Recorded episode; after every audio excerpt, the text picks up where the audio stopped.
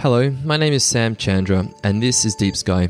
Each week, we go into conversation, helping you to explore and understand the uncharted waters of the intersection of artificial intelligence, aviation, and the future of humanity. I am an airline captain, a student of artificial intelligence, and your guide to navigating the new world of aviation transformed by artificial intelligence. This week, we have a conversation with Luke Van Dyke. He is the CEO and founder of Daedalian AI, a Zurich based company that is creating autopilots that will enable manned aircraft to fly autonomously. Luke has a PhD in physics and has spent time working at both Google and SpaceX before starting his company. He sits on the SAE G34 Artificial Intelligence in Aviation Committee and has recently collaborated with EASA on concepts of design assurance for neural networks. Daedalian is currently developing pilot assistance systems, with an eye to eventually creating a system that can fully fly and manage an aircraft's mission, including making all of the in flight judgment calls that a pilot would typically make. Their initial pilot assistance offering consists of three products landing assistance for the normal and emergency case, navigation, and detect and avoid assistance, focusing on the general aviation market. In order to make these a reality, they are developing advanced image recognition capabilities tailored for the aviation domain. This image recognition is primarily built upon the deep neural network software architecture, which is closely associated with artificial intelligence. In this episode, we explore how this is becoming a reality and what this all means for the aviation industry. This is Deep Sky. Luke, thank you very much for coming on to the podcast. It's a pleasure to have you on board. Could you um, first just describe Daedalian? It's an odd name. What is Daedalian, and uh, what are you doing at Daedalian? Yeah, I get I got a lot of questions about the about the name. Um, it means uh, in the manner of Daedalus, who was this uh, Greek uh, inventor of uh, flight. Uh, there's a whole story to that, but in the end, um, he was seen as the prototypical craftful inventor during the Renaissance, which is what I named him after, and not after the first flight accident that happened to his son. Long story. So we got wings for the goddess Athena. Um, so all this is uh, an introduction to uh, we are trying to make autopilots that can actually completely autonomously fly an aircraft legally and safely and certifiably from A to B uh, without human intervention. Um, it's a, a new, uh, whole new level of avionics because um, there's currently no instrument in the cockpit today that can legally and safely uh, fly an aircraft all by by itself. Uh, whereas mm-hmm. a human, uh, as you are a pilot yourself, you know this uh, very well. If you fly in visual rules, uh, almost all your instruments, except maybe indicated airspeed, are optional, and you can uh, safely fly from A to B, take off, cruise, and land. Um, without any instrument, as long as you have at least one eye open and your hand on the stick. So that's a pretty high uh, bar of reliability. Uh, so what we did when we started out, uh, my co-founder Anna, who's a helicopter pilot, went over the commercial pilot license skill test for helicopters, and it's a small booklet published by the FAA that uh, describes uh, what it is you're actually supposed to demonstrate during your check flight. And we took that as our um, roadmap for for products. So all these things, it's about 30 things uh, that you do as a human and we wanted to build systems that systematically outperform the human on every measurable dimension. And when we started, actually, our, our catchphrase was that we wanted the the autopilot to pass the exam for human pilots. Oh, right. That's a that's a great goal to have. Well, it was inspired by. Um, at some point, I moved to California uh, to join uh, SpaceX. You have a Swiss driver's license, and you go to California. Of course, you know you cannot be trusted. Uh, therefore, you have to take your driver's exam again and uh, it was a grumpy person at the uh, DMV, which is a proverbial institution in the United States for yes. you know bureaucracy and unmotivated uh, personnel and bad service. And it looked like a mm-hmm. refugee camp. It was really oh. absurd. So a grumpy guy steps in the car and tells me to drive around the block and checks if I check my mirror and uh, look over my shoulder. And there I had it, my uh, United States driver's license, California driver's license. And I thought, okay, with the this was 2011, uh, no 2013, and I knew the state of the Google self-driving car. Uh, mm-hmm. And I thought, you know, if somebody adds voice interaction, the Google self-driving car project in 2011, in the state I knew it to be, could pass the Californian uh, driver's license test. So wow. this was uh, an idea I carried in the back of my mind when I started Daedalian, uh, in 2016. I thought, okay, you know, you, we need to build a system that can pass the exam for human pilots, which is clearly mm-hmm. better.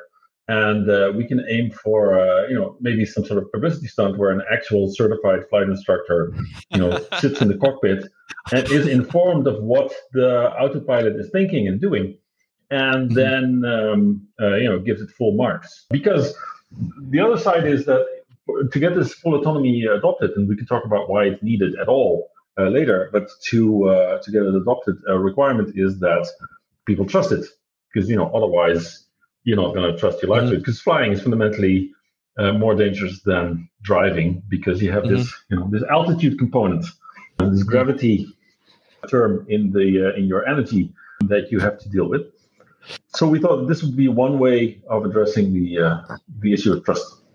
And at Daedalian, what exact uh, technologies are you developing at your company? We figured that uh, since humans typically learn to fly and start to fly in visual conditions under the mm-hmm. visual flight rules, there's two sets of the uh, rules rules in the air. Um, depending on where and when you fly and what conditions, there are the visual flight rules and the instrument flight rules. The instrument flight rules sounds more like you know robots and computers, but in reality, it re- revolves around two humans, one in the cockpit and one on the ground, mm-hmm. um, coordinating over a voice channel so that nobody flies into each other. So we figured that the simpler environment in which to start, and one that requires fewer uh, dependencies and changes in the environment, is to, to learn to fly in visual flight rules, which you do in visual meteorological conditions, for which you need eyes. So what we have developed as the first set of instruments is um, computer vision, a suite mm-hmm. of computer vision based instruments. They take high definition camera inputs um, and they figure out where you are, where you can fly, and where you can land. So where you are is navigation. Uh, if you don't know where you are, you cannot control flight. You cannot. You, you can't get to B if you don't know where you are and where B is. Mm-hmm. Then the, the second suite of uh, functions is where can you fly? That's detect and avoid. So in right. visual flight rules, it's a legal requirement that you deconflict. Uh, that means don't fly into others mm-hmm. on, on visual information only because not everything might show up on a radar. So for this, we have uh, an instrument that can you know, look at all the megapixels at once and mm-hmm. figure out things that look like aircraft and get slightly bigger over time. That's the dangerous mm-hmm. one for a collision, is the ones that don't seem to move but just grow a little. Uh, and then the third uh, component is uh, safe landing guidance, which in visual conditions you're also doing with your eyes. So humans routinely land on anything that looks like a runway, right. but uh, compute, completely automated landing uh, requires an uh, instrument landing system that has you know, millions of dollars worth of equipment on the ground and a very expensive equipment on board, and there's only 65 airports in the world that have that anyway. So mm-hmm. we figured if we can do these three things on visual, then we can, um, you know, make a credible case that you can fly autonomously in VFR, in VMC from A to B, and we can take it from there. And that already requires a whole new category of avionics. Um, using uh, you know what's what's commonly known as AI. We, we try to mm-hmm. stay away from that term a bit because artificial intelligence is um, a moving uh, definition. Yes. Right. So, what was artificial intelligence in 1950 is completely trivial uh, now. But uh, machine learning is a class of systems that use computer programs to design other computer programs. It's a fairly recent technique, or it has recently become feasible to solve types of problems that hitherto were outside the realm of solvable by machines and they involve judgment calls of the type where you know you look at the window and you see if the runway is clear or not, or you look at the window and you see if this little blob actually is a plane, or yep. if it's a big rock in the Grand Canyon that that looks like a plane. Mm. So safety judgments that are currently exclusively the domain of the human pilot, we have to deal with. To take a step back, Right. Any robot that wants to uh, function autonomously, uh, the Mhm. guy who uh, kicked off the Google self-driving car project, he wrote a very good book about uh, robotics, and um, he makes the convincing point that because there's uncertainty in the environment, a robot has to be able to deal with uncertainty. Yep. And if you look at the way avionics uh, and aerospace in general works, it tries to engineer all uncertainty away, and the residual un- uncertainty is entirely delegated to the human who's supposed to make the right judgment calls. Yeah, that's right. As a pilot, you, you can testify to that. Well, the, even Airbus says in the book, it says if you if you do not understand what's going on, take over. That's one of their golden rules. They have four of them, and that's one of them.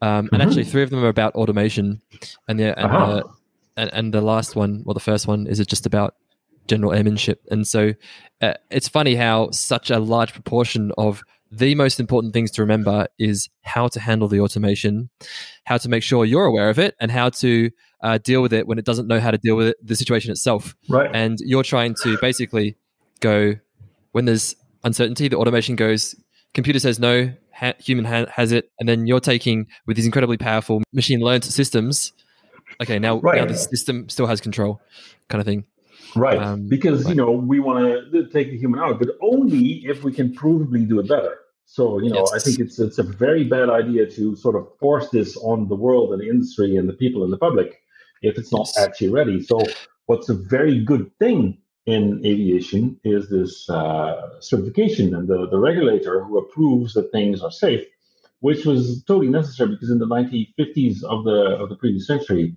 you know, the sky was a bit of a wild west. And then there was uh, a mid-air collision over the Grand Canyon that Mhm. uh, caused the United States government to install the FAA, and they started, you know, looking at all the dangers and started writing down rules of how to avoid them. So slowly, that became quite a powerful apparatus. So you can look at this as a massive bureaucracy and a hurdle that you have to take, or you can look at it as the public delegated the function of checking uh, safety of life and goods, which is uh, guaranteed in the Human uh, Convention of Human Rights, 1949. So, you know, an aspect of that is delegated to uh, through your government to some authority who checks that crazy people that want to fly things over your head uh, don't end up killing you. can i just pause there and circle back to um, one interesting aspect now you decided to pursue the vfr world before the ifr world now many people would say ifr is far much easier to automate it's all the instruments are there. The, the computer understands what's going on all the time because you don't have to develop computer vision. You don't have to develop anything. It's just instruments all the way except for takeoff. But at the same time you're so much more interconnected with the wider aviation system in ifr whereas in vfr you can be your own free agent and take off uh, cruise and land and no one ever knew about it. Right. is that the primary reason that you went after vfr first or is it because it's a bigger market No, it, it's. I think the IFR is the bigger market, but it's it's harder to start there. So you know, if you if you know somebody gave me a billion to start with, I might have started on the other side. But uh, I started with a much much smaller capital, and you want to first prove that you can solve these type of problems. And for that, VFR is a better playground. And there's already a market. There's already safety margin, and the IFR system is quite a lot more complicated because uh, the person on the ground looks at a radar. You know, there's a whole network of radar stations on the ground, and then there's a human on the ground who talks over a voice channel to uh, pilot. So formally, the last word is for the pilot on board. But you Mhm. know, if you can't see and you have limited instruments, then there's there's not not a lot you can do.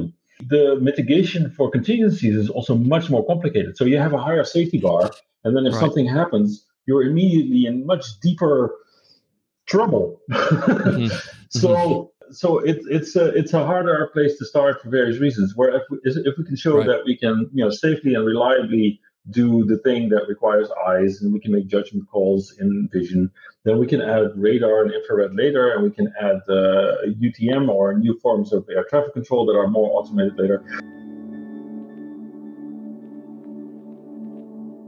So when we started, I did some research and I found that uh, talk about completely automating air traffic control has Mhm. been a topic since the early 1980s.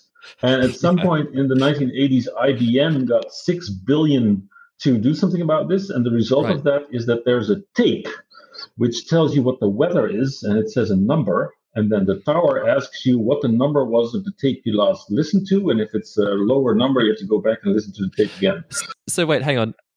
IBM was given six billion dollars to make a digital ATIS. Yes. and what they ended up with is the METAR tape that you can call. It's not even ATIS; it's a METAR. Okay, right. That's it. That's it. Sounds absurd, but luckily we're in the year 2021 now. Yes, where everything is so much better, except except uh, you know, talk about automating the voice link is still uh, you know quite a ways away. So there's optional yeah. protocols that you can have, but yes. um, so we um, think actually we could solve the problem of the voice interaction between the ATC and the pilot. Okay. But uh, why start there, right? So if you, uh, so there's, there's there's a lot of pieces of the puzzle, and you have to find the point, the path of least resistance, because otherwise you get this uh, typical situation: is you work in some large big corp dot, dot mm-hmm. Inc. Uh, and uh, they have this new computer system, and they're going to roll it out next Monday morning at eight o'clock, where they switch off the old computer system and switch on the new computer system, and then six thousand people can't work for um, a week because mm. uh, something breaks. And so these big, massive changes that require that everybody changes at the same time are mm. impossible to roll out. And the system of rules of the air, you know, that's international conventions yep. uh, that nail that down, and they they change on time scales of decades. Yes. Um, so, so, if you want to do, hmm, sorry. The, um, and I, I, now it really makes it clear. So you chose VFR first, and you chose computer vision first because there's not this massive interconnected web of things that you have to change at the same time. And mm-hmm. this, and at the same time, vision is central to the aviation system because the human is, mm-hmm. and the human uses vision all the time. And right. so you can use this tool of computer vision to transform an, an incredibly essential and powerful part of the aviation system without having to change everything else at the same time. You can still get a, a, right. a useful product at the end of it. So, what are you applying your technology to first? Uh, so our our motivating use case was I actually started the company because there were a lot of uh, uh, these electric VTOL uh, projects mm-hmm. became public. Um, so by now there's more than 200. At the time there were 40 or so uh, when I started looking at them, and I thought, okay, they need to be fully autonomous, otherwise their business model is not going to work. Yes. Um, and not only economically, but also so to get back to the VFR and IFR rules, the IFR works because everybody stays in their own 20 cubic nautical miles. Mm-hmm. Um, and so the air traffic controller can only make sure nobody flies into each other if everybody stays sufficiently far away. Under these rules, mm-hmm. you can have one air taxi over London. Uh, yeah. If you go to VFR, you can maybe get to five or ten, but then it's everybody's individual responsibility not to fly into everyone else. And if the density gets too high, that those probabilities get get too low also. When the motivating goal was the air taxi, um, it's uh, they don't exist yet. So it's very yes. hard to make a case to investors that you're going to be wildly profitable if your primary customers don't actually exist yet. that's, uh, that, that's, a large leap of faith. Uh, fortunately, in the meantime, we discovered that there's already a lot of headroom in aviation today. So, 1st uh-huh. of all, in this uh, general aviation VFR regime, uh, things are not as safe as in the commercial air transport sector. So, you know, the large airliners are truly very safe, and it's a success story of the regulation and of the rules of the air and of the, uh, the certification of avionics and all the components. 2019, no accidents, or was it 2018? And then the two, but they were correlated. So that's truly a success story. But in anything smaller than 19 seats, the probability of a fatal accident is roughly the same as uh, per hour, is roughly the same as riding a motorcycle. Right. So uh, there's a lot of headroom, and it's logical because all systems get better by the collective engineering of mankind and the competition in the market to make better instruments, but not the human. Uh, so as long as the human is central in the loop, in the control loop, the low-level control loop, inevitably uh, he or she ends up being the weakest link. So inevitably, the dominant uh, modes of uh, accidents are controlled flight into terrain, uh, mid-air collision, loss of control, VFR and into IMC. Mm-hmm. These these things are all operator errors. And now there's a quote from uh, one of my favorite uh, engineers, uh, Nancy Leveson, Professor Leveson at uh, I think she's at MIT, said that operator error is evidence of a badly designed system. What I'm hearing hearing that you're saying, Luke, is that the small aircraft market is comparatively extremely unsafe. And therefore, you've decided to apply your technology to the VFR market, which is small, so, uh, the small aircraft market as well, generally speaking, Yes. and it has a higher fatality rate. And there Yes. are some applications that I believe you're rolling out this year, uh, or you have also last year. Where are you up to with those other applications? pilot assistance first. So for pilot assistance, we can help the pilot land, we can help them see uh, and avoid, and we can even help them navigate. So kind of like what Garmin is doing. They've got their their Cirrus does an auto land. Okay, Yeah. I'm guessing they use GPS because Garmin make GPSs. Yes, Garmin is very good at GPS, strictly better than a dead pilot. So if the pilot is dead, this system is is better. What you don't yet have is a system that's clearly better than a live pilot. So what, Okay. ideally, the goal would be to come to a system where you have a button that says, "I'm the pilot. I'm alive and well. I would like to do a manual landing today because the weather is nice, the winds are good, and I bought this plane for a reason. Damn it!" Right. And then the computer says, "Sure, I'll let you fly," and it lets you fly like I let my six-year-old daughter drive, you know, on my lap in my car, uh, you know, with her hands on the steer, and the computer keeps an eye on you to make sure you don't accidentally control a flight into terrain or do other silly things. Uh, so for Okay. that, you actually have to make a system that is clearly better than the pilot, Mhm. which Mhm. GPS fundamentally cannot be because it depends on radio waves that can be switched off by uh, people that control the satellites or people that you know um, radiate uh, powerful enough stuff in your in your Mhm. environment. And then vision is a lot more reliable because it's a lot harder to fool. That's why people get upset when people shine laser pointers at airplanes. So right now you're developing pilot assistance systems uh, Right. for automatic landing. I also see uh, landing area selection. Yes, uh, emergency landing and regular landing, uh, fixed wing and vertical. So helicopters and the new eVTOLs, uh, we can assist land in planned places where you also want to make. First, you want to find them. Uh-huh. Uh, want to see where, where where you're expecting. You want to see that they're clear. Uh, So that's that's a type of judgment call that clearly is now exclusively the domain of human pilots. You know, Yes. is there is is the landing? Is there an incursion? You know, is there something running over the runway? Should I abort or not? Um, In emergency landing uh, for a helicopter, you have you know on average 10 to 15 seconds to decide where you auto rotate to. Yeah. Auto rotate, a very polite way of saying fall. yes. if you have a system that has the plan ready for you in the eventuality it happens the next millisecond, you can save a couple of seconds. You could even, you know, conceivably auto rotate to if you if you can prove that you can auto rotate to a better choice uh, without a human, uh, then no, I think that would be a clear win for safety in helicopters. So it's continuously scanning the ground, and then as soon as it detects an engine failure, I don't know, a screen pops up in front of you or something, and it goes land there, and you're like, okay, well, you could and you land do there. if it's for pilot assistance, you could think of quadraphonic assistance. So the pilot, you know, in his ear, you know, gets the hint to look over his left or right shoulder. You know, in a further stage, you could actually connect to the controls, but you have to realize there's currently no helicopter that's even allowed to do an auto landing. So a big Boeing or Airbus has ILS. There is no equivalent allowed system that lets the helicopter land. All helicopter landings, there's a decision height at which it has to be visual. Right. So that's already a function. So it's still a pilot assistance. Uh, so we start with pilot assistance, but then you know it's it's obvious you wanna you are making simplified operations possible. You could get Mhm. rid of a second crew member if you can prove that that's safer. And then uh, finally, you could, if you have a system where it's clearly safer if the human doesn't touch anything, uh, you have met the bar. And you, you do this in the right order. You should first prove that it's safe before you uh, let it happen. And then, obviously, you know, all the pilot and ATC unions are going to protest, Yes. but uh, that always happens. So mentioned that okay, so you have pilot assistance first, you prove it's and then you prove you prove it's better than a pilot, and then you Mhm. can move up to actually doing the flight. Uh, then you can sort of take some more redundancy away because you in another pilot because you have essentially an autopilot that's powerful as powerful as a human brain, not in that sense.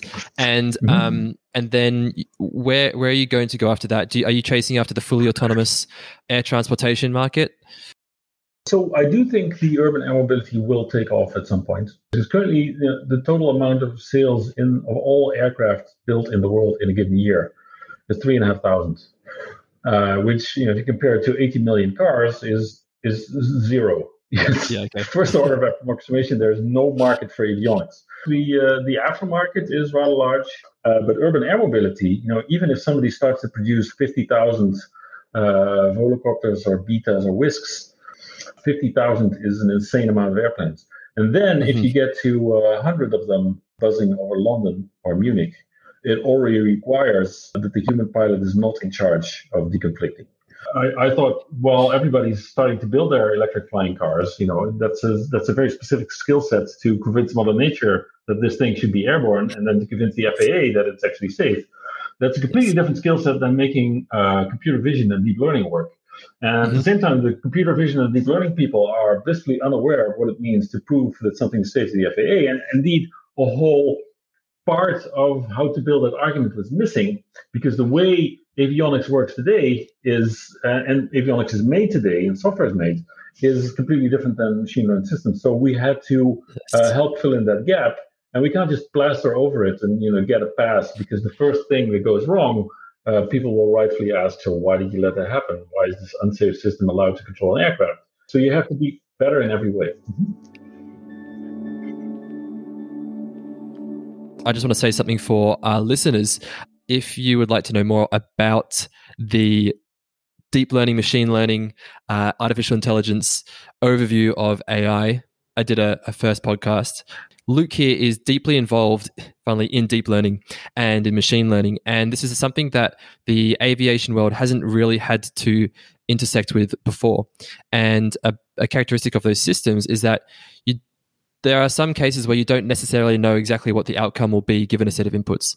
Um, and that's the common conception today. So, Luke, you have done a significant amount of work with EASA on how do we put these in these incredibly safety critical systems, uh, these deep learned neural networks. Could you just explain mm-hmm. your work on that?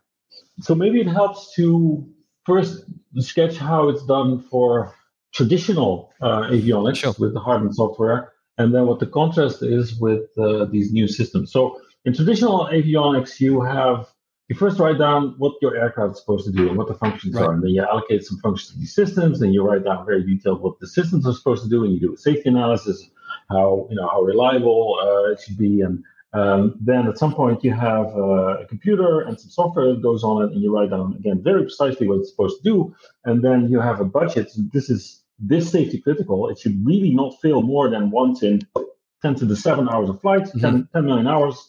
And therefore, we're going to follow this amount of extra process to make sure that we really, really, really, really checked it's correct. Um, yes. That's called the design assurance. And then you do that extra work, and it's good. I mean, it's it's part of professional programming that you write down what it does and you test it. But there's fundamentally, it's very hard to predict uh, the occurrence of bugs, the statistics of the occurrence of bugs in, in traditional software is for a very fundamental reason incredibly hard to predict. So you make this thing perfect and bug free in the lab, and you make sure you can find no mistake in this, and then you assume it's good enough, you put it out there, and then uh, you keep your fingers crossed that it fails less than 10 to 7 hours of flight. At the same time, you know that this is not true. So you actually hmm. mitigate for failure in the system in your fault tree analysis, you actually assume that this thing fails and you make sure you can you can deal with that. So because in classical software, there's no way of really knowing where all the bugs are. Uh, exactly. You can fly this thing for a million hours, and then on a million and one hour, you find a bug. Right. Right. And so you have to design that piece of software out of the system and assume it's going to fail, and your aircraft is still going to be okay. Right. Uh, so that, that's one way of mitigating that. And at the same time, this amount of extra process that you do, there is no logical connection between that amount of extra work in just basically, you know, redoing and checking and checking again, and the and the expected failure rate. That's actually the crux of the um, uh, report we produced with yeah. The crux of your engagement was to fi- find a way a framework to follow whereby you train your model so it sufficiently generalizes across uh, the real world effectively enough, right? And, and at the same time, in a traceable way, right? Uh, so that the regulators can have oversight, and also at the same time, did did you discuss the system that that specific uh, machine learned algorithm would sit in? Like you said, it could take a bunch of pictures over five seconds and it can each time have a 96 97% confidence interval that that thing is a runway kind of like a human they see it from far away i think that's the runway. You get closer. Yep yep. Okay that is the runway and that's exactly how your system works and that's what you were alluding to before. Right. That's my heuristic of why i think it's possible. So if right. i can get something that's you know as good as a human in recognizing a mm-hmm. runway which is you know 96% then you know humans can safely land and routinely land safely all the time. So it, it, tells me there should be a way to use this you know this noisy bit of information and build a system that's more more safe. And turns out there is by looking at this time series. There's some caveats. You know, the little furry animals with the rodents. Um, so if you take, if you go from frame to frame, uh, mm-hmm. the probability that you make the same mistake is actually fairly high. So you have to wait long enough mm-hmm. to get a truly independent roll of the die to have your 96%. And I'm guessing you're looking at a bunch of different um, parameters here. Like the, the, other day, I was flying and um, I saw the runway. I'm like, I mean, me and my co-pilot were both just thinking that looks that we, we're really high. I don't really understand what's going on. We're having a look at our instruments. The runway shouldn't be there, but it's kind of should be there. And then we realized it was the the nearby military airport that wasn't on any of the charts. It's just the and so then we kept going. We landed on the right runway. But I suppose your system as well will take all these inputs: altitude, distance, yes, time, everything, and then it has a much much higher chance of finding the runway. It's not like you, like we said before. It's not this sentient being that's always looking for a runway to land on and wants to land on them. Our thinking has really ripened. So the way I present it now, you know, we didn't have that complete picture yet. So there was a very good cooperation. We approached them and said, you know, we think uh, we need to work on certifiability of the system because it's a problem that needs to be solved. You know, it can only be solved with these machine learning components. How about we talk about what your concerns were? And what was really good is that they brought basically the table of contents and the vocabulary. So they the, the list of things they they they worried about, you know, for good reason, and uh, the words in which to describe them. Because there's a if you, you totally different cultures, mathematical, machine learning, academic, versus you know uh, day-to-day safety of airplanes. So and we I know this is the first time when we met. I used the word random. Turns out it means something completely different in safety critical avionics and in safety engineering as in the uh, then in um, uh, machine learning. So in uh, so that we had this whole confusion for 15 minutes before we what, what are you talking about? No, what are you talking about? So before we nailed it down to no, that's not what random means. Okay, well, it's a very fundamental concept in math, but it's only a very fundamental concept for them. So they brought the the words which we learned and the list of concerns, and we brought our expertise on. Uh, no, no, this is not what you have to worry about, or this is easily fixed. For example, well, these systems are adaptive and non-deterministic. So that's actually not true. So they're only adaptive, meaning they change in flight if you change them in flight. You can simply fix that by not changing them in flight. It would be very bad if the system would learn online while flying, pick up all kinds of bad habits, you know, and would sit in the bar late at night saying, you know, I did something terrible while I flew, uh, Frank.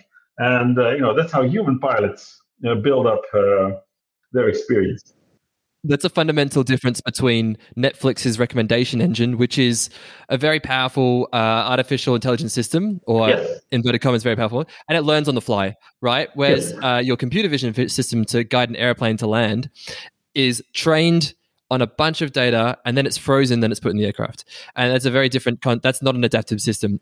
It's not yeah, yes. Most people who land on this runway later also want to land on that runway. That's very yeah. nice, but I don't actually care. And um, so you have to ins- you have to isolate the, the machine learned and the artificial intelligence function to the smallest thing that you can get away with that you what that you really need it for. And you know, it's not this this magic solution where you glue a camera mm. to control surfaces and it learns to like landing and you know it picks up these habits. That's not how it works. Same with determinism. You hear that a lot so, so given the systems we design, if you give them pixel for pixel the same input, they give bit for bit the same output. So in that sense, they're completely deterministic. But there's a lot of uncertainty in the environment. So what people mm-hmm. confuse is the they misattribute the randomness, the the residual uncertainty in the environment with uncertainty about how the system operates. But this is yeah, exactly okay. the uncertainty that is currently delegated to the human, who's allowed mm-hmm. to improvise um, and can be creative. But you know, for everyone who lands heroically on the Hudson, there's someone who flies controlled into terrain. So uh, we should, you know, we should gather data and objectively evaluate these things. Mm, interesting. So, Luke, where where are you now in that process, and what challenges do you have to overcome to see EASA certifying something like this?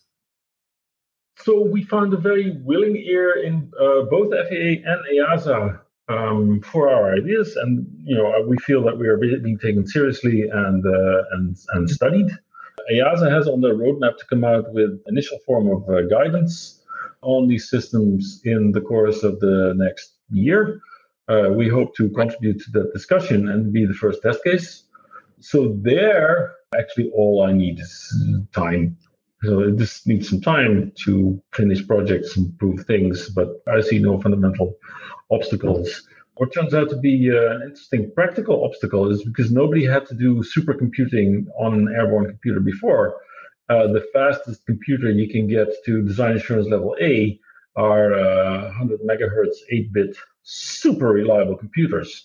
So if you show up with a thing that wants to push uh, megapixels through it, uh, then you're out of luck. So we we were very lucky to find a partner who's willing to make uh, sufficiently powerful boxes that we can run our stuff on. Because uh, right. in principle, my laptop would be powerful enough, but my laptop, you know, frequently spontaneously reboots because it gets too hot. And mm-hmm. Uh, so that's exactly the difference between internet cowboys and people making safety critical software and hardware. Or my Bluetooth headphones, you know, make my phone crash. You see that as the, the main obstacle hardware right now, and there's no real engineering or fundamental issues that you still haven't cracked yet. You think it's just a matter of time and Another interesting one is getting the data back. So while we don't learn in flight, we do want all the data back so that we can pool all the experience and uh, learn to get better. Like what Tesla does. Like the Tesla does, yes. Yeah. Yes, okay. exactly like Tesla does. So for that, we're going to need some more bandwidth. That's currently something we're worrying and engineering about. Then, uh, in terms of public acceptance, we think it's also it's a matter of time. It's rolling it out as pilot assistance, you know, proving that it works, making people go, "Wow!" You know, if I'm not entirely sure, I leave my hands to stick. This thing lands itself, and uh, it saw all these planes that I was supposed to see that I didn't see you know, I think that will raise a whole generation of uh, pilots who are mm-hmm. confident that yes, these machines are safe and safer than they are left to their own devices. Funnily enough, it sounds like the exact thing that all of the eVTOL companies are talking about. They're saying there's gonna we'll have to you know get a full on helicopter airplane license first, but after the first year, we'll have sorted out this new type rating system, yeah. highly automated. And how's that going to happen? Well, highly automated pilot assistance systems by the sounds of it. Uh, yes, you have to roll this out as incremental steps of uh, autonomy. So you always say, "Oh, those planes already fly themselves," and it's true. In cruise, you know, it's pretty boring to fly mm-hmm. an airliner, I would imagine. Uh, but then the takeoff yep. and landing are deliberately very manual for no good engineering reason, largely acceptance reason. So we need to, to work on the acceptance, and also expect some pushback from people who think that they are irreplaceable by machines uh, such as your colleagues, no doubt, uh, believe, because this happens in all industries. And so I happen to believe that unless empathy is part of your job description, meaning you're a nurse or someone who cares about people, unless that is the case, you, your job can probably be done better by a machine. Thank you so much, uh, Luc, for an hour of your time and having a chat. Really, really enjoyed it. Well, thank you for listening to another episode of Deep Sky. I hope you have enjoyed our conversation with Luc. To find out more about what Luke is building, the link to his website is in the show notes. Also, is a link to further information on his collaboration with EASA. If you have any questions about the future of AI in aviation or would like to have a chat about how AI may impact your business or career in the future, then please send me an email at samuel.chandra01 at gmail.com. The email address will be in the show notes. Please do come back next week for another engaging conversation. This is Deep Sky.